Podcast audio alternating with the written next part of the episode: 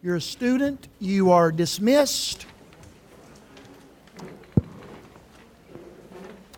Welcome to Christ Community Church. I greet you in the name of my precious Savior. I think that's the best I've ever heard that song ever. I've heard better, but it's No, I don't know about I don't know about that. Christopher, it was great. Mm. Every bit of it. It was great. Thank you. Thank y'all for your hard work. Bless you, bless you. Um, come in, come in, come in. There's some expensive seats on the front, so when you give, remember that.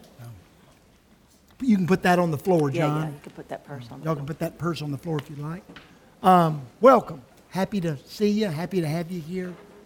Um, I guess there's nothing really I need to announce or say anything about it, do I? Can't think of anything. No? Okay. All right. Those of you that have not uh, been with us before or haven't been with us for a while, you might not know that for, I think, six or seven weeks, we went through a study in the little Old Testament prophetic book of Jonah. And we finished that up a couple of weeks ago, I guess Two weeks. and uh, just uh, Derek, I guess it was, a little while ago, he was saying, You know, I'm still thinking about the book of Jonah, and God's still speaking to me through that book. And um, I've got to be honest with you, Derek, I'm still thinking about it on a daily basis, and God is still speaking to me through that little book. Uh, it's a very challenging study. It was for me. It was a very convicting study, and it was a very humbling study for me because the whole point of the book of Jonah, as we discussed for a number of weeks, is that I'm Jonah. The book isn't about a. I believe he was a real live historical man, person. I'm not in any way negating or denying that, but it's not about him. It's about me and how much like Jonah I am and what God wants to do in my life to change that. That's, that's the point of Jonah. And um, just in my ponderings about the overall story of Jonah, what's the, the big picture, the big story of Jonah, I came to this conclusion, and that's what we're going to talk about today. The story of Jonah is really the story of God calling one of his own to go to a, another people group and to speak a blessing on that people group. That's the story of Jonah, in my opinion. God called one of his own to go to another people and to declare a blessing upon them, to at least speak words that created blessing. Jonah didn't know that's what was going to happen, and the Ninevites didn't know that was going to happen. But God sent Jonah, and I, y'all need to hear me. God sent Jonah to go to other people and to verbally speak words of blessing upon them. Words that at that moment Jonah found ridiculous, wasteful, and offensive. Clearly, the story is I don't want to go. I don't want them to experience blessings. I hate them. They're not worthy of God's blessings. And yet, that's exactly what God told Jonah to do. Jonah had no idea. He probably died. He probably went to his grave never realizing the power and the long term impact of him speaking those words of blessing upon those people. We know, because of archaeologists and historians, that he, Jonah, delayed the, the invasion of the, of the Assyrians, the Ninevites, the Assyrians, from coming and conquering Israel by at least a hundred years because of what God did in that revival or uh, whatever the, whatever the word you like to use for what happened in Nineveh. That so impacted the Ninevites, the Assyrians, that they did not come and conquer Israel for at least a hundred years. So he had no idea the, the, impact of his words upon the Ninevites, but also on his own life and family and people. So sometimes a story like that is, is, is true, and it, we've read it and we know it, and it's, it's big. It's so far removed from us. You know, I mean, it's happened thousands of years ago and all of that. Um, so recently at school, I teach school, recently at school, actually just this last week, it became, it went real narrow, and sometimes that helps, right? You get a huge thought, and then if you can Yeah. kind of put it in some sort of uh, uh, modern perspective um, or contemporary perspective. The girls at school are worked up because um, they want to know what to do when someone in the public eye, a big person in the public eye, comes forward, and it could be a small person too. I mean, like a you know regular person, Local person. a local Yeah. person. But but this particular situation where a person uh, in the public eye comes up, what comes out of this person's mouth is racist or anti-Semitic statements. Oh dear, what to do about that? And so we've been having discussions all week about this person is saying terrible things, spewing terrible things. And everybody knows this person, and that's all I'm going to give you. Um, and what should we do? This is, you know, either this is either cancel culture we're in, or hopefully we're tiptoeing a little away from that. I don't know. So let's just assume cancel culture is like zoop, you're done, zoop. That's it. maybe that's maybe that's the thing to do, but it doesn't seem like. I'll say this. Do you ever have a time when the Spirit moves you and you feel like you say, perhaps, doesn't happen much, you say the right thing at the right time? Do you ever have that? Doesn't happen a lot. But the, I heard the words coming out of my mouth. Okay, I don't have an answer. I don't know what to do about a person who spews vitriol everywhere. I don't know what to do about that. Spews hate. But if I spew hate back, then what we've got is a bigger pile of hate. So Yes. But that's I think the message react- addresses that's this. our natural, and I emphasize the word natural. That's our natural response. We speak hideous. It's back terrible. what has been spoken to us, and if that's hate, I you say, hate if I say Esther, I love you. You speak back, well, Larry, I love you too. But if I speak hate or or fear or whatever, the, the, what normally happens is it's yeah. So that's what it looks like today, yes, yes, returning yes, the same thing that I get back. It can be beautiful, it can be terrible. So what about that? yes. This idea of speaking not hate for hate, but blessing, speaking blessing. You know, this goes back to, it runs through the Bible. Number one, if you, if, if this is a, an idea that literally runs through the Bible from the beginning to the end, people speaking blessing and that those spoken words creating blessing, that, that theme runs through the Bible. Start, very first story in the Bible. God, in Genesis 1 and 2, he, he created the world and he created his image bearers, and then six times in a row, he spoke blessing upon his creation and his image bearers, and each time he spoke blessings upon a different segment of creation and ultimately his image bearers, it was blessed. God's, and it wasn't that he just blessed it, he spoke. He spoke the blessing. Hey, Geneva. Can you catch that? Oh, give that to her. What was um, that, a mint?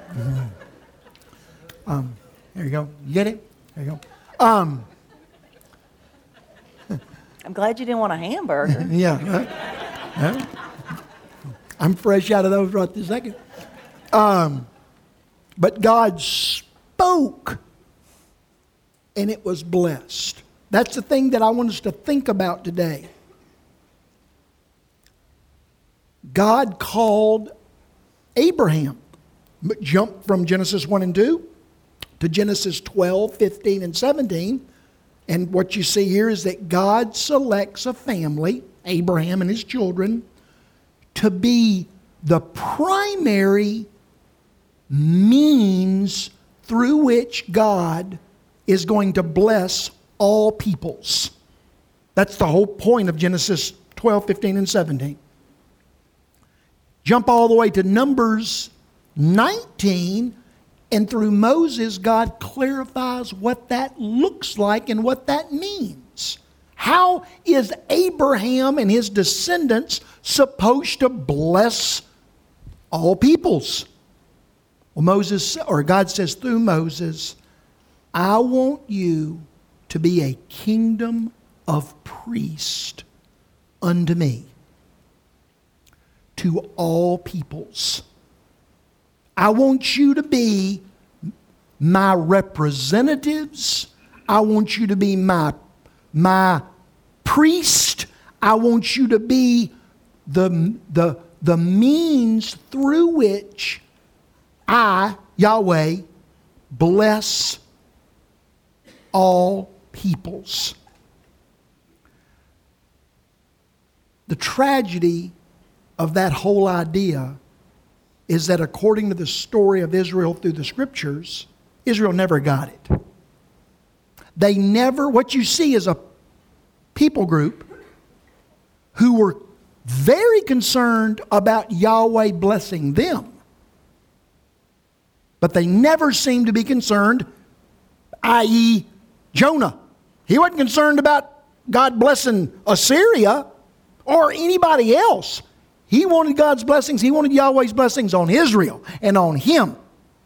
So Israel never got it. They did not get that God wanted them, He called them to be a source of blessing upon all people. They never, they never got it, they never embraced it. So, God chose in the back half of Exodus, the book of Leviticus, and the book of Numbers, the next two and a half books. God chose one family, the, the one tribe, the tribe of Levi, and one family in that tribe the, the, the family of Aaron, and God made them his he, he, he chose them to be an example a model a living illustration to the rest of israel of what he wanted the entire nation of israel to do and to be to the rest of the peoples. God chose the levites and the family of aaron to be his specific representatives his priest his source of blessing upon the rest of the people. And if you read the books of Leviticus and Numbers, what you see is, is that God created this, this holy place called the Holy of Holies. That's where the Ark of the Covenant was. And then that was inside the tabernacle. And the tabernacle was the place that people would go to experience God. Right? Who surrounded the tabernacle? the Levites. The Levites. They were the, they were the doorkeeper, they were the, the, the entryway, they were, the, they were those that surrounded the presence of God. And to get to, it's very important you see this. To get to God, you had to go through the Levites, through the family of Aaron. To get to God, to experience God, you had to go through those that God had specifically and specially chosen to represent Him to be His priest. And what you, if you do a little study of, of that, what you find is that God's saying that He told the Levites and the family of Aaron, I've set you apart. My name is on you. I've chosen you, I've called you, you belong to me, and you are now my representatives before the rest of my people. And it is your job to declare my ways, my wisdom, my love, and my blessing upon the rest of the people. Now, I said all of that to get us to where I want us to be today and that is in Numbers chapter 6. Um, Brenda read it, Chris sang it. We're going to read it one more time, but it, I, I, I, have read Numbers chapter, it's Numbers chapter 6, the last six verses. And this is the point of the lesson today. Numbers chapter 6, the last six verses. God, well, let me just read it to you. Yahweh said to Moses, Tell Aaron and his sons, you are to bless my people by saying to them. So, what he's saying there is, Moses, you tell Aaron and my priests, the representatives, those that represent me before the rest of the people, on a regular basis when you and the people gather together forever. I want you to speak certain words to the people, before the people, and over the people. And here's the words Yahweh, oh, sorry. May Yahweh bless you. May he protect you. May he smile upon you. May he be gracious to you. And may he turn his face towards you and give you peace. Now let's break that down real quickly. God told Moses to tell the, the, the, the, the, the tribe of Levi and the people, the, the descendants of Aaron, I want you, when you gather together with the people, I want you to say to them, May Yahweh bless you. And that goes back to, I've heard all these different things people t- say and teach about the word bless. The word bless always running through the Bible from the beginning, beginning to the end, it always means the same thing that it was in Genesis 1 and 2. God says, I want to bless you. And that idea of blessing means I want to multiply you and I want to give you abundance. I want you to have power and impact. I want your life to be able to make where you are better. I want you to live your life in such a way that when you leave that place, it is different and it is better. I want you to be fruitful, and it, yes, it yes it includes having babies, and, and, and it could imply or include lots of babies, but it's more than that. I want you to have a life of abundance, but not just so you can bury it in the backyard and cram it in the in the uh, so, so, uh, the security box at the bank or invest it uh, with your uh, retirement people. That's all good and fine and well. But I want, I'm going to fill you with abundance, with impact, so that you can be a source of blessing. And then he goes on to say, I want to protect you. Now, if you, King Jimmy, I think, says keep you, okay? And that's fine, but really the word is protect you. I want to, the, the Bible says it many different ways. I want to surround you like a wall. I want to surround you like a ring of fire. I want to hold you in my hand. I want to be a shield for you. I want to be a horn, not a doo doo doo doo horn, like you know, the, the uh, God, Yahweh is my horn of my salvation. That doesn't mean that he's going to hit people over the head with a trumpet. What that means, a bull horn. That was the baddest animal in all of Israel when the Bible was written. And God says, I want to be between you and your enemies like the face of a bull and a bull's horns sticking out. That's who I want to be in your life a ring of fire, a shield, a defender, and all those things. And then he says, um, I want to smile upon you. I love it's probably my favorite phrase. God wants Aaron to declare to the people, remind them on a regular basis, that God smiles upon them. He's not angry. He, he's the dad, not the older brother. When he sees the people, when he sees his people, he sm- like when my grandson who lives next door to me, when he come, when I hear that screen door opening, Shirley knows whatever I'm doing, I shut it down. The TV goes off, the computer, laptop shuts, the book goes down, the, the oven goes off. Whatever's I'm, I'm so happy that he's running through that screen porch to come see me or and her too a little bit, but mostly me. And uh, he comes running in there with something to tell me, or something he wants to show me, or something that he wants. I'm happy. I'm happy that he's coming. He smiles. And then he says, Be gracious. Remind them that our relationship is based upon grace. It's not tit for tat. It's not one of these things where nobody gets a free lunch. It's not you scratch my back and I'll scratch your back.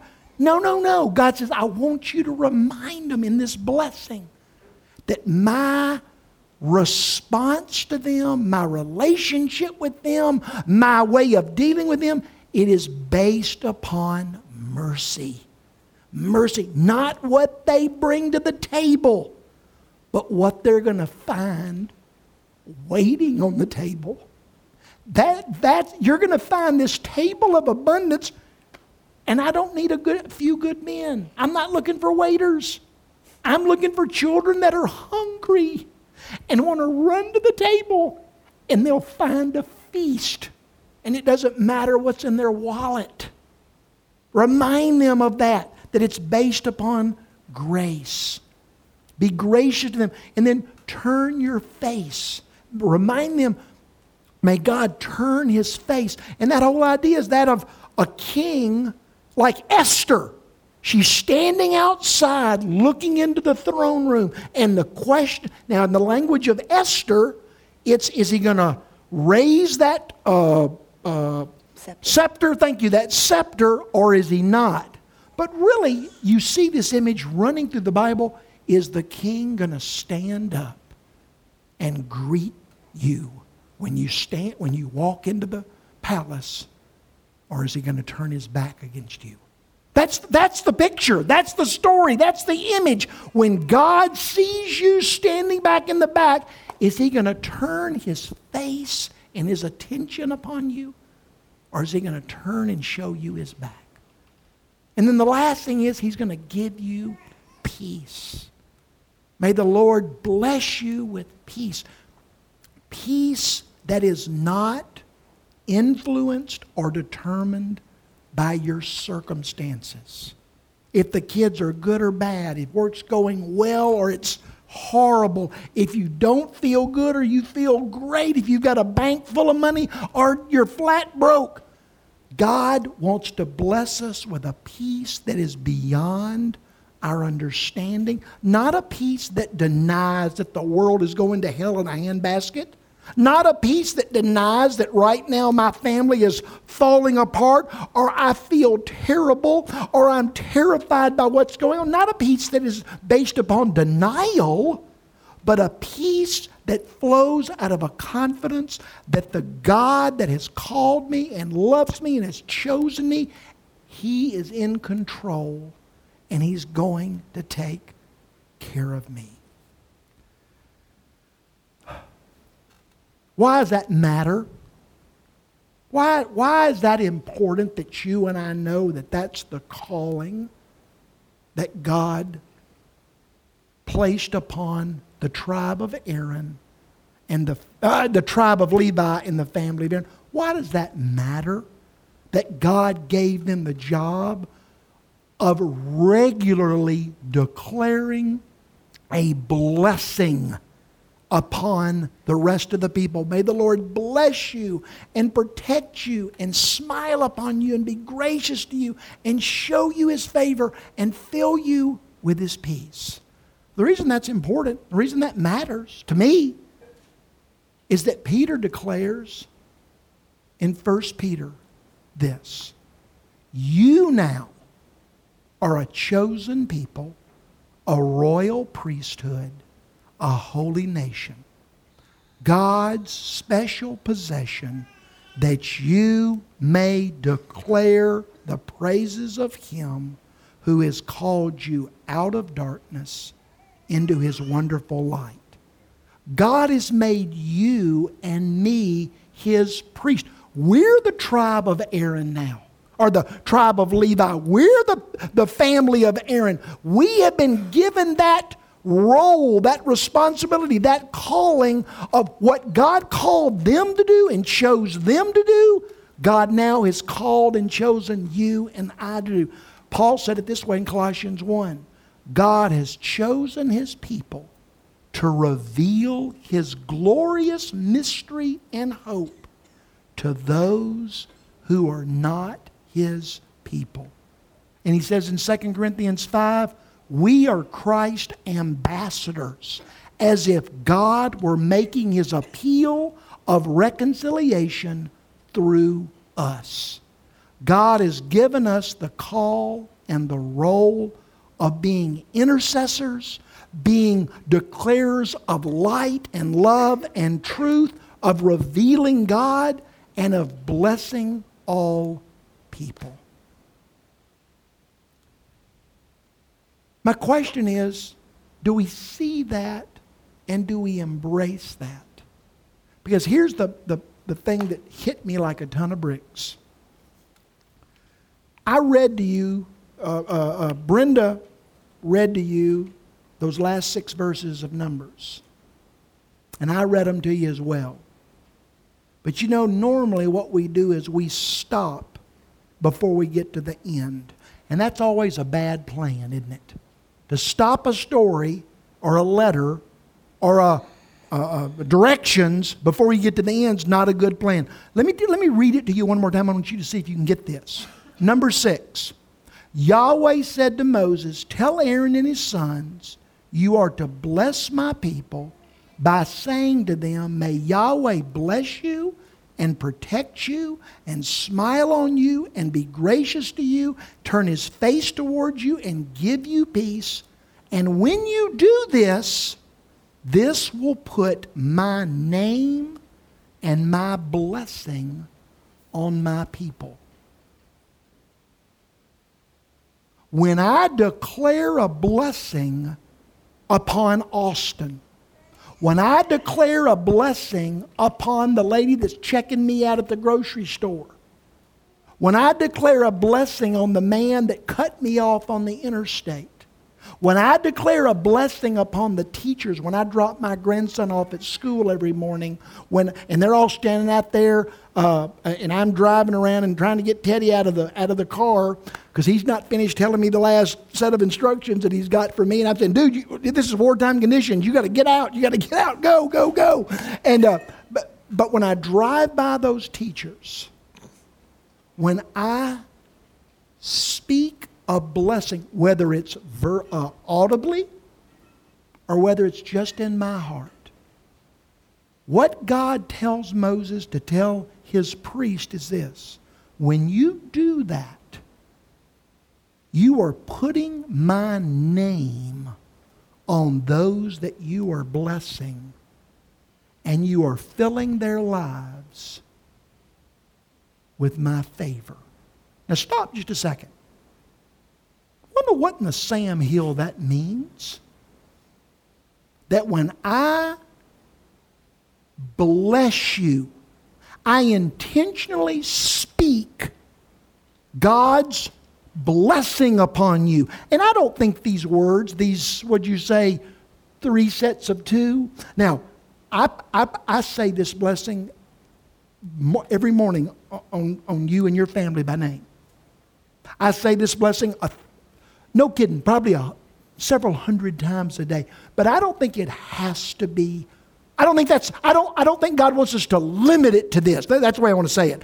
I don't think it's magical. I think for me to say, when when when Annie texts me and says I'm facing some important decisions, I think I can bless you with that. But I can also say, God, bless her with wisdom to know the right thing to do.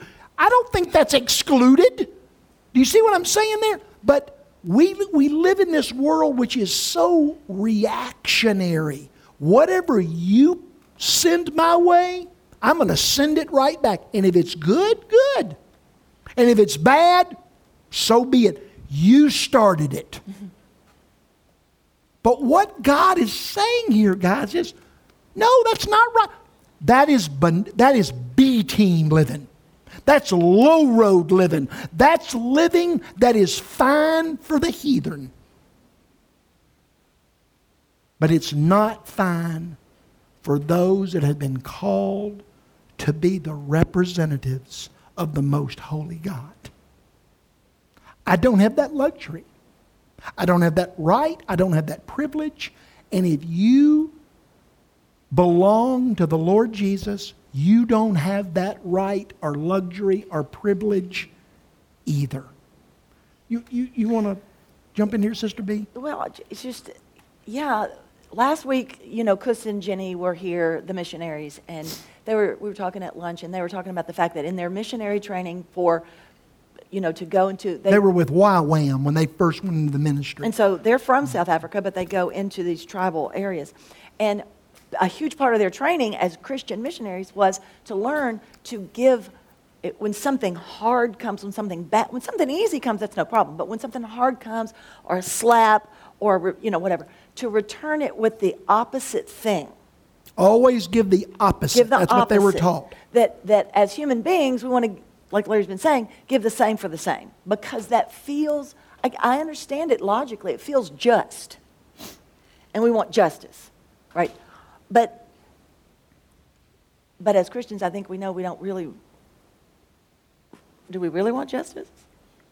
I mean, do I? Is that, is that how we got in on the family? Did um, we get included in the family by respond by God responding to us the way we have spent our lives responding to Him? No. And, and so that conversation it reminded me of a prayer that you, you probably know and we've said, you might have learned somewhere along the way. I'm not going to read the whole thing, but you remember that prayer of St. Francis, where he says, um, uh, Lord, make me an instrument of your peace. Where there is hatred, let me sow love. And sow, of course, is like, like sowing of seeds. And on and on it goes. Where there is injury, I'm supposed to give pardon. Where there is doubt, I'm supposed to give faith. Despair, hope. Darkness, light. Sadness, joy. People like my students who are wrestling with what to you know, think and do with someone that's saying horrible, cruel, dangerous things. Actually, is a very hard thing for me to say. Well, we should, we should say a prayer of blessing give the opposite of what we want to give. But that's exactly what, what Jonah was asked to do. Yes. He did it. He did it. He did it. He didn't want to, and he got mad and ran off. But he did it, and look what God did. I, I don't mean to sound trite, but how is spewing hate against hate? How's it going for us as a culture? How's that plan going How's for everybody? Go? in your marriage, in your, with your children, with your coworkers. How's that going for us? In our neighborhoods, in our city. How's it going for us as a city? Res- fighting fire with fire, hate with hate, prejudice with prejudice, judgment with judgment. How's that going for us? We ought to bottle this thing. We ought to write another book and uh, ship it out. Look, look, the success of Memphis. Where there's hatred, let me sh- uh, uh, Yeah. sow more hatred. That's, that's gone so well. That's why God asked us to do it differently. And we don't want to because it doesn't make sense. And it's, it, we want to see the justice, and we, and I guess we just don't believe he can do anything. I don't know. God's called us to fight fire with living water, and curses with blessing, and life, or death with life. I'm going to end with these verses.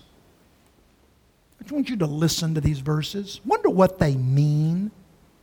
I struggle with these verses. They ought not be in the Bible. I don't like them because I don't understand them very well. So maybe you, I'm going to put this on you and let you struggle with them too. Proverbs 18 says that life and death are in the power of the tongue. Notice there's no middle ground. Everything that comes out of my mouth is either life or death. Nothing in the middle. Psalm 84 says, As my people pass through the valley of weeping, they will make it a place of springs. Matthew 5, Jesus says, Speak in faith to that mountain, and it will be hurled into the sea. Matthew 18, what you bind on earth will be bound in heaven, and what you loosen on earth, or what you loosen, yeah, on earth, will be loosed in heaven. Romans 12, bless those who persecute you. Don't curse them. Pray that God will bless them. And I threw this one in for good measure. The disciples said to Jesus, It is late. Send the people away. They're hungry. They need to go get food. But Jesus told the disciples, You feed them. Not God, would you bless Karoon? I think God's saying, Larry, you, you speak the blessing. Don't wait on me to do it. You, I've, I've called you. I've chosen you. You have been chosen by me to be my voice, my words, my source of blessing. You speak a blessing onto these people. And my name will be placed on them, and their lives will experience my favor.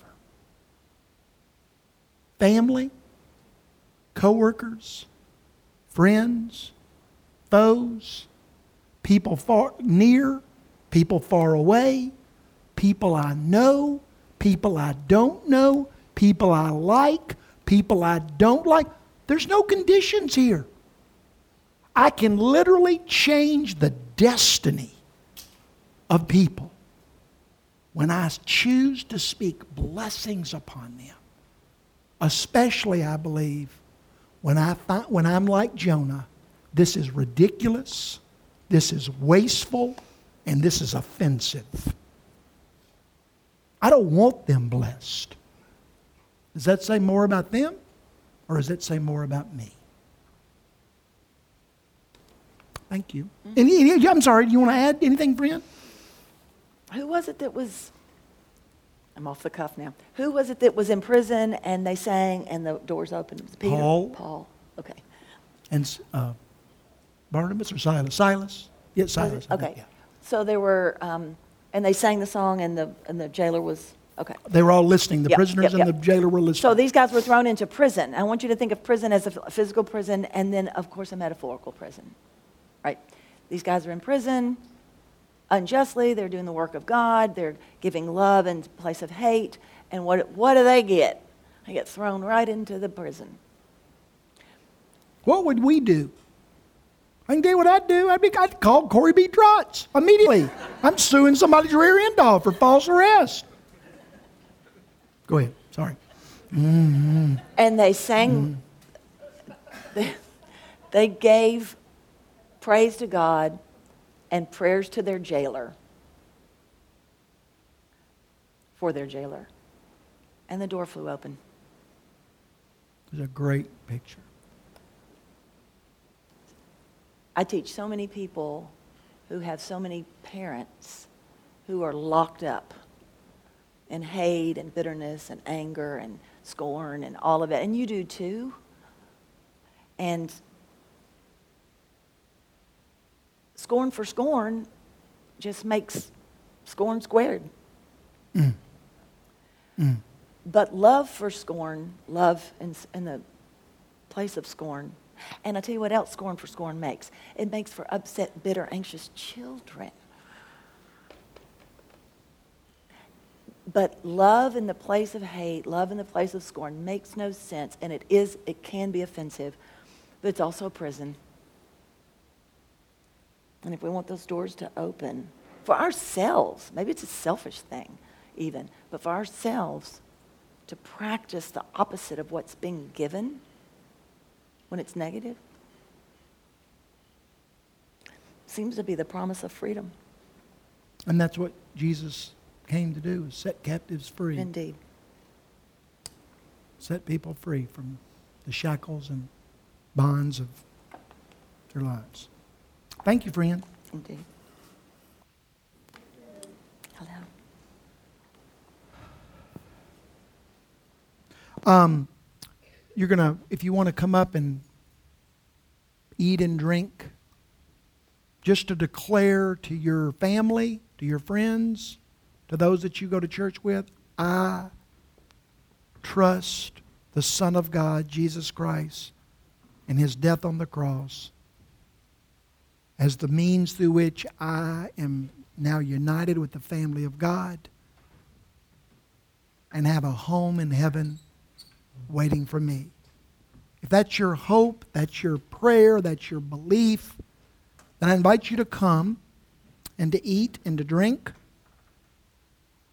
Um, I'm going to have bread here if you'd like to pull off a piece, and I've got wine, open little things of wine if you'd like to drink those, or if you want, we still have the ones that you tear the top off of. So if you'd like that, you can sure take either one of them. They'll, they'll be on both sides. Thad, you and Rita want to come help me? One of you take this side and one of you take the other, please. And uh, you just come and sit. You don't, you don't have to be the first one up here. Um, if you want to sit just a moment and think about what God has said to you today and what He wants you to do with it, then you, you take, take a moment. We're not in any hurry. Golden Corral will be waiting, you know, for us when, when, when we get there. And so uh, you, uh, uh, you come and you eat and drink and give thanks that God has literally declared over you you are blessed above all peoples. You are blessed above all peoples because you are my child. So when you're ready, you come.